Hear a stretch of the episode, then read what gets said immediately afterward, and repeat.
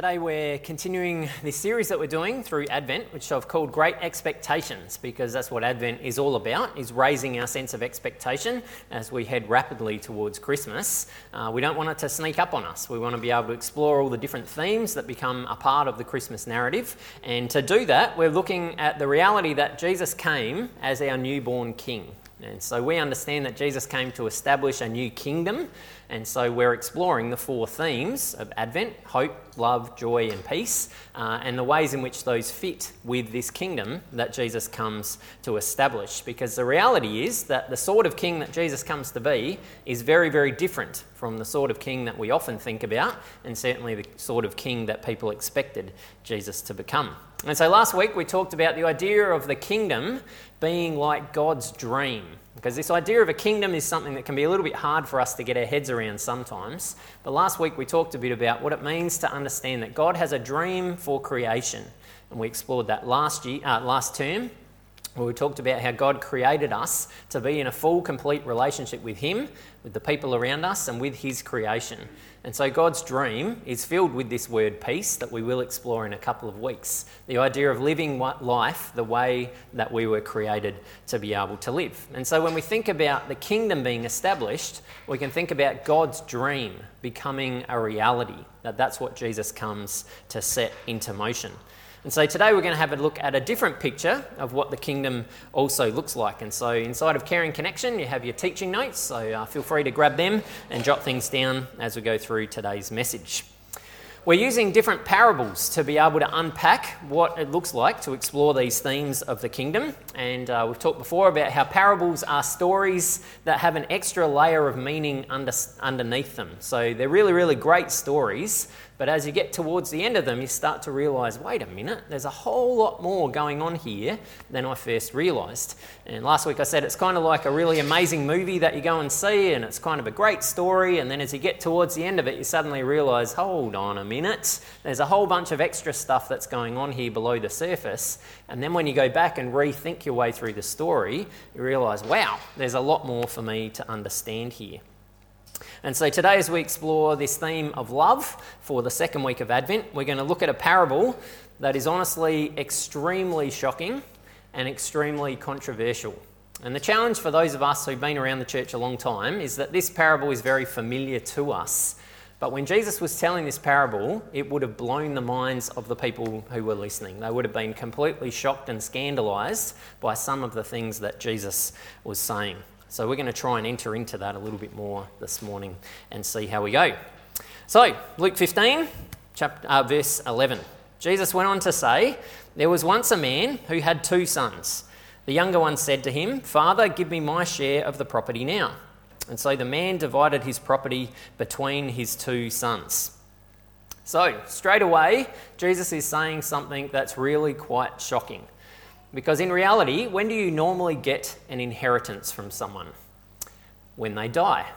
So this younger son is effectively saying to his dad, Dad, you're actually no use to me whatsoever. The only thing that you're good for is the money that I'll get when you die. So I'm wondering, can we just kind of speed that up? Can I have that money now? So effectively, what this younger son is saying to his dad is, Dad, I wish you were dead.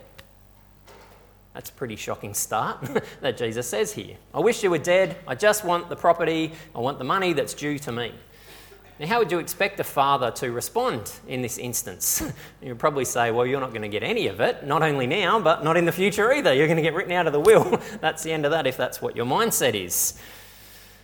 But that's not at all what we see happen. The father instead splits his property between his two sons. He follows through with this. So, this is the first shock and amazing thing that Jesus says here.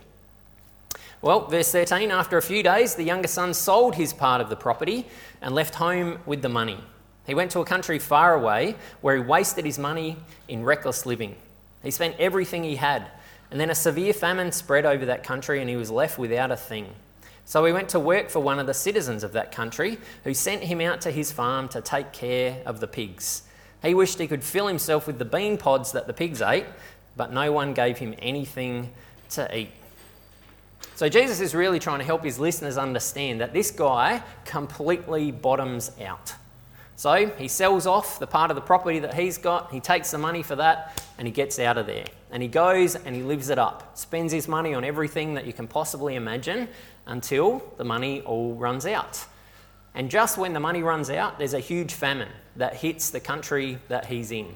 Food is really, really scarce. No doubt, food prices probably went up, so he's got even less ability to be able to get anything. So, what does he do? He goes and gets a job working at a pig farm. Now, we all think that pigs are kind of a little bit smelly. I know Neil loves pigs, so he would not necessarily agree with that. But pigs, when most of us think about them, think of these dirty, disgusting animals that kind of snort and make awful smells. But for a Jewish listener, what Jesus is trying to drive home is that this is the bottom rung. Pigs were these very unclean animals for people who were Jewish. And so Jesus is intentionally saying that this guy went and worked in a pig farm to not just say he's bottomed out and he's working in this job where he's pretty dirty and whatever. He's saying this guy has become completely unclean. Spiritually unclean, ritually unclean, relationally unclean, socially unclean. As if you go and spend time with pigs, you're just as unclean as those animals are. That's how desperate this young man is. He's got nothing, and so he says, I'm going to throw everything away and go and work in this job. But even in that, he can't get anything to eat. And think about how desperate you would have to be to say, I would happily eat pig food. That's how hungry I am. But we're told no one gave him anything to eat. This guy has completely bottomed out altogether. So, verse 17, at last he came to his senses, and he said, All my father's hired workers have more than they can eat, and here I am about to starve. I'll get up and go to my father and say, Father, I've sinned against God and against you. I'm no longer fit to be called your son, so treat me as one of your hired workers. So he got up and he started back to his father. He realizes that even the people who are employed by his dad have it better than he does. And so he works out his speech. He decides, I'm going to go back on my hands and knees, I'm going to grovel, I'm going to apologise and hope that maybe I can just be accepted back as one of the hired workers. And I wonder if any of us have been there at different times in our lives where we've hit rock bottom. Maybe because of choices that we've made, maybe not because of choices that we've made. But we hit that place where we say, I don't know how I got to where I am. The bottom of my world has completely fallen out, and I've got nothing. And in that moment, we fall on our hands and knees and we say, God, where are you in the midst of all of this? Is there anything that you can do for me? I'm not asking for everything, I'm just asking for anything at all. And particularly in those moments where we are the product of the choices that we've made, what do you think God's thoughts are when we turn to Him like that? When we come and we say, God, is there anything that you can do? I've hit rock bottom, I've got nothing left. What do you think God's thoughts are towards us? It's what Jesus is trying to help us unpack as we look at the interaction that happens now as the son returns home. Second half of verse 20 the son was still a long way off from home when his father saw him. His heart was filled with pity, and he ran, threw his arms around his son, and kissed him. Again is where Jesus is saying some very controversial, very shocking things about what's going on here. So, first of all, we recognize that the son was still a long way off when the father saw him. The picture that that gives us is not of a father who's moved on with his life. This is a father who you can imagine is kind of sitting on his porch day after day after day, scanning the horizon, hoping that maybe today is the day when my son will come home. You can kind of imagine him sitting there, people coming up and offering him food, and he's saying, No, I'm not really that hungry. You can imagine people coming and saying, What do you want to do about this part of the business? And him saying, I'm not really that interested. You can tell there's this sense of him just yearning for his son to come home, even after the interactions that he's had. And then all of a sudden, one day, this little tiny speck appears on the horizon. His hopes start to well up, his heart starts to beat a bit faster. Could this be the day? Is this my son? And then he realizes that it is. And so does he wait for the son to get all the way to the porch, give his big, I'm really sorry, grovelling apology. No, he gets up and he runs to his son. And here again, Jesus is saying some very controversial things. A few weeks ago, when we were doing our first Peter series, we talked about the idea of girding the loins of our mind. And we talked about this idea of girding our loins, which was something that was something that happened in Jesus' day, that men wore these long tunics. And so, in order for them to do physical labour or in order for them to run, they would need to do this little trick where they'd hitch their skirts up so that they could then do the work that they need to do. So, with Jesus just saying he ran to his son, he's implying a whole bunch of things. That this guy has girded his loins, he's tied up his tunic, which means that he's also shown a little bit of leg, and then he's started running. And both of those things are disgraceful things to do in Jesus' culture. So here we have a father whose son has said, I wish you were dead, who has then sold off a whole part of his property, who has lost all of that money, and this guy has no doubt heard rumours about what's been going on, and you can imagine what the neighbours think. You can imagine what everyone else thinks about him. And yet, when this son comes home, what's his response? Do even more stuff that the neighbours are going to talk about. Hitch his skirts up and run. This is really, really amazing, the response that this guy's got. Completely undignified, completely unexpected.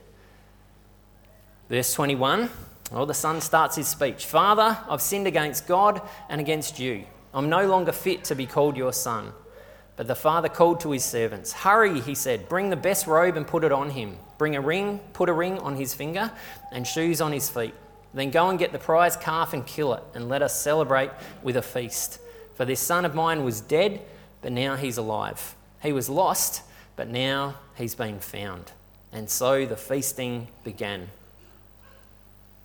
It's a really, really crucial word in this set of verses that we've got, the start of verse 22. It's the word but. There's a whole bunch of meaning that's unpacked there in the message translation, which says, But the father wasn't even listening.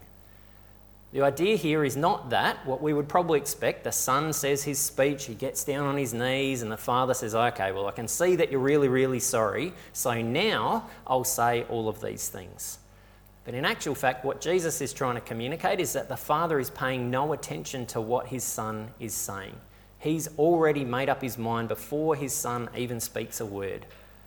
And so he says to his servants, his son's saying this speech, and he's just completely ignoring him and saying to the servants, Go and get these things. And the three things that Jesus mentioned are also layered with an incredible amount of meaning. First of all, he says, Bring the best robe and put it on him. You can imagine the state that his son would have been in rags, dirty, disgusting, what he's been working, but then this long journey that he's been on. And so his father says, No, put on the best robe that we've got, the robe that's kept for special occasions, the robe that we only bring out when there's something really, really significant that's happened. Go and get that and put it on him. Secondly, a ring. The importance of this is that this would have been like a signet ring, which is effectively the father saying, You now have the authority to make decisions on behalf of the family. It was that type of family ring. And then, thirdly, sandals. There was a big difference between people who were a part of a family and people who were servants. And one of the most obvious ways to know the difference is who's wearing shoes. People who were a part of the family were wearing shoes, sandals. Servants generally wouldn't have. And so he says, Get this guy some shoes, get him some sandals so that he knows that he's a part of the family. What Jesus is communicating here is that the Father does everything that he possibly can to fully restore his Son, to say, You are a part of the family. This is who you are. These are the symbols that remind you that none of that has changed. Despite what's happened, you are a part of the family. So they fire up the barbecue, they turn on the music, and the feast begins. Verse 25 In the meantime, the older son was out in the field. On his way back, when he came close to the house, he heard the music and dancing. So he called one of the servants and asked him, What's going on? Your brother has come back, the servant answered, and your father has killed the prize calf because he got him back safe and sound. So the older son has been out in the fields working all day. No doubt he's really, really tired. He's probably looking forward to coming home, have something to eat, go to bed. And as he gets closer and closer to the house, he suddenly, what's that noise? There's music, there's laughing, there's all these, What's that smell? I can smell barbecue beef. What's going on here? He suddenly starts to wonder. So he grabs one of the servants and he says, What's happening? And he's told, Your brother has come home. And so your dad has put on this amazing feast, this welcome home party for him. If you were the older son, how would you respond in this moment? Knowing what you know about the choices that the younger son has made, how would you feel? Would you say, Great, my brother's home. I can't wait to wrap my arms around him. I've heard about all these awful things that have been going on for him. I can't wait to see him. Well, that's not at all the impression that Jesus gives us. Verse 28 The older brother was so angry that he wouldn't come into the house. So the father came out and begged him to come in. But he spoke back to the father Look, all these years I've worked for you like a slave, and I've never disobeyed your orders. And what have you given me? Not even a goat for me to have a feast with my friends. But this son of yours wasted all your property on prostitutes, and when he comes back home, you kill the prize calf for him. Ouch little bit of an anger issue going on inside of this guy. He's so angry that he won't even go into the party. He doesn't want to have anything to do with his brother. And listen to the language, and you can totally imagine the tone of the older brother. All these years, I've worked for you like a slave. I've never disobeyed your orders. And what have you given me? Not even a goat so that I could have a party with my friends. But this son of yours, not my brother, this son of yours who's gone and wasted all of your money comes home and this is the response? Are you kidding me? I wonder whether any of us have ever been in that situation where we look at what's happening with other people and sometimes a little bit of resentment, a little bit of bitterness can start to kick in inside of us. How come this person has it so easy? How come, given all the bad choices this person has made, that their life seems to be working out okay? God, I do all this stuff for you. I try my best to live the best life that I possibly can. How come stuff's so hard for me? Do we ever get to that place where there's a little bit of resentment, feeling like we try to do everything right, yet feeling like everyone else somehow seems to get away with stuff? Well, what's really fascinating here is something that Jesus said right at the beginning of the story. In verse 12, Jesus said, The man divided his property between his two sons. And sometimes we forget with this parable that what happened at the start was not that the father said, Okay, I'm going to split off this part of the property and give that to the younger son, and then I'm going to keep the rest. Jesus says he divided the property between his two sons. The clear implication here is that both sons have been given the inheritance, that the father has nothing left now whatsoever. Everything has been given to the older son that wasn't given to the younger son. So it's really fascinating this mindset that this older son has had. All these years I've slaved away for you. You've never given me anything, not even a little goat for me to have a bit of a party with my friends. In actual fact, all of this stuff was his the whole time. And how sad is it that this guy spends his whole life trying to work to earn something that's been given to him already? If he wanted to have a goat party, it was his goat. He could have done it at any point that he wanted to. All of this stuff was his, and yet his mindset was completely about I slave away, I work really, really hard in the hopes that one day I'll be able to prove that I deserve all of this stuff and yet all of it's already been given to him. Well, in verse 31, the father responds and says, My son, you're always here with me, and everything I have is yours. But we had to celebrate and be happy because your brother was dead, but now he's alive. He was lost, but now he's been found. This is this incredibly profound parable that Jesus tells, which is a phenomenal story just on its own. But Jesus tells this story with one reason in mind to help us and the listeners to be able to understand what our Heavenly Father is like. Jesus tells this whole story to be able to say, Do you want to know what God is like? This is what God's like, the Father in this story. Do you want to know what the kingdom is like? Do you want to know what the values are of this kingdom that God wants established here on earth? This is what it's like. What's interesting is that Jesus doesn't tell us whether the older son ends up entering into the party. That's the end of the parable. We also don't actually know whether the younger son chooses to enter into the party either, for that matter. We assume that he does, but we don't know that for sure. And what Jesus is trying to help us understand is that God has thrown this lavish welcome home party for every single one of us. Everything has been done for us to be welcomed in. And He leaves us with this choice Are you willing to enter the party? Are you willing to come in? And for different ones of us, we end up in different places around that. For some of us, we resonate with the younger son, and there's some stuff that we need to let go of in order to enter in. For some of us, we resonate with the older son, and there's some stuff we need to let go of to be able to enter in. But as we talk about these pictures of the kingdom, another way that we can understand what the kingdom is like is that the kingdom is like a welcome home party. That's what Jesus tries to say through this parable. This picture of music and dancing and food and drink and people spending time together and hanging out, this amazing sense of joy, this amazing sense of restoration being able to understand this is who you've always been. Exactly what we were just singing. This is who you are.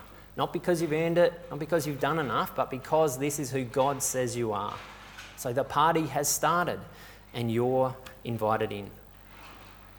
The kingdom of love that Jesus comes to establish is not a kingdom that's about us trying to slave away, trying to work hard enough that hopefully one day we can earn what God has for us.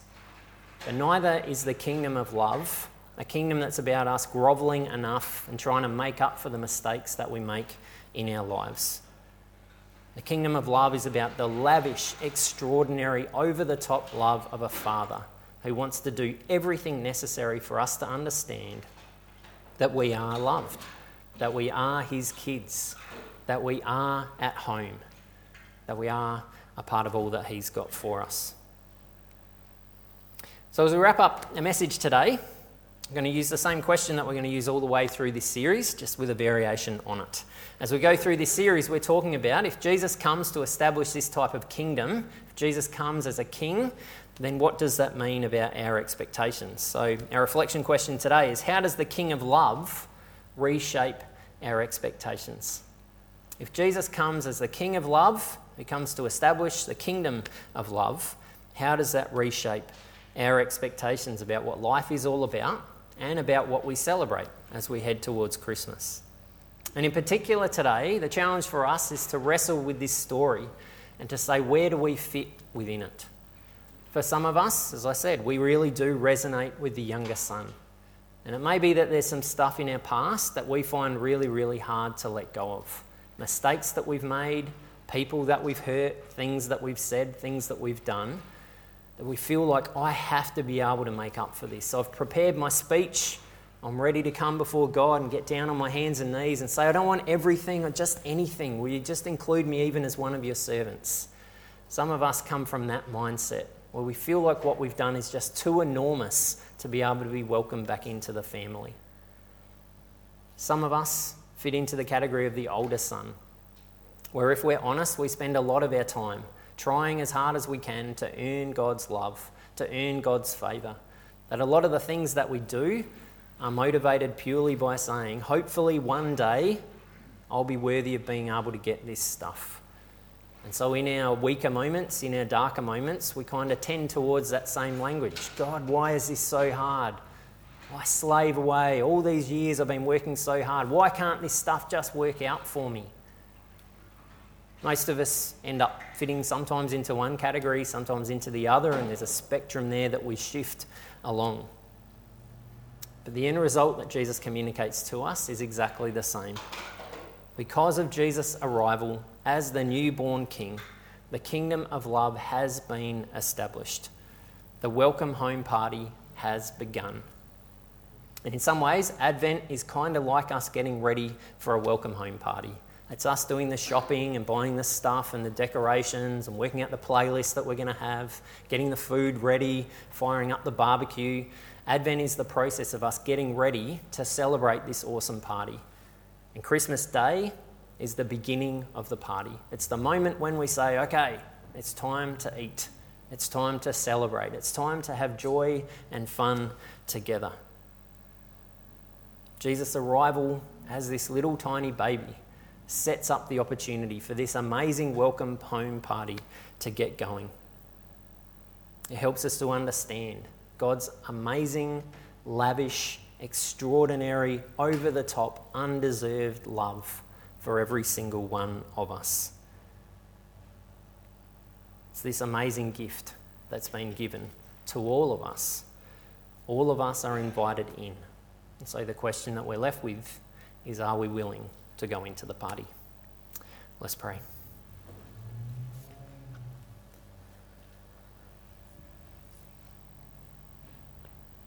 Jesus, we thank you again that you come as our newborn King. As we are going to celebrate in a couple of weeks, you come to establish this new kingdom that is filled with the stuff that all of us crave in our lives. A kingdom that's filled with hope, with love, with joy, and with peace. Today, as we focus on that theme of love, we're so grateful that that's the whole reason that you came. That you didn't come to make us fall down on our knees and grovel and realize all the bad things that we've done in our lives and what's needed to make up for that. You didn't come to say, here's the rules, here's all the things that you have to achieve in order to deserve this love. You came to show us and to teach us what the extraordinary love of our Heavenly Father is like. And we thank you in particular for this parable, this amazing story that is so filled with so much meaning that challenges us about our expectations, challenges us about the ways in which we look at our Heavenly Father. Some of us are in a place where we do feel like the younger son, where we feel like we've made mistakes, where we feel like we've blown it. We thank you that you accept us, that you welcome us back in, and that the party has started, that everything is done to restore us and to help us understand how much you love us. Some of us resonate with being the older son. We're sorry for those times that we work and we strive and we put everything in with this mindset to try and hopefully earn something that you've already given to us. For all of us, I pray that you would help us to know that the party's begun, that each one of us is welcomed in, each one of us is invited to participate in this amazing welcome home party. Each one of us is invited to help other people to experience the gloriousness of this welcome home party, of this kingdom. Help us to be people as we head into this week who continue to advocate for that, who continue to help other people to discover what your kingdom of love looks like. In your name we pray. Amen.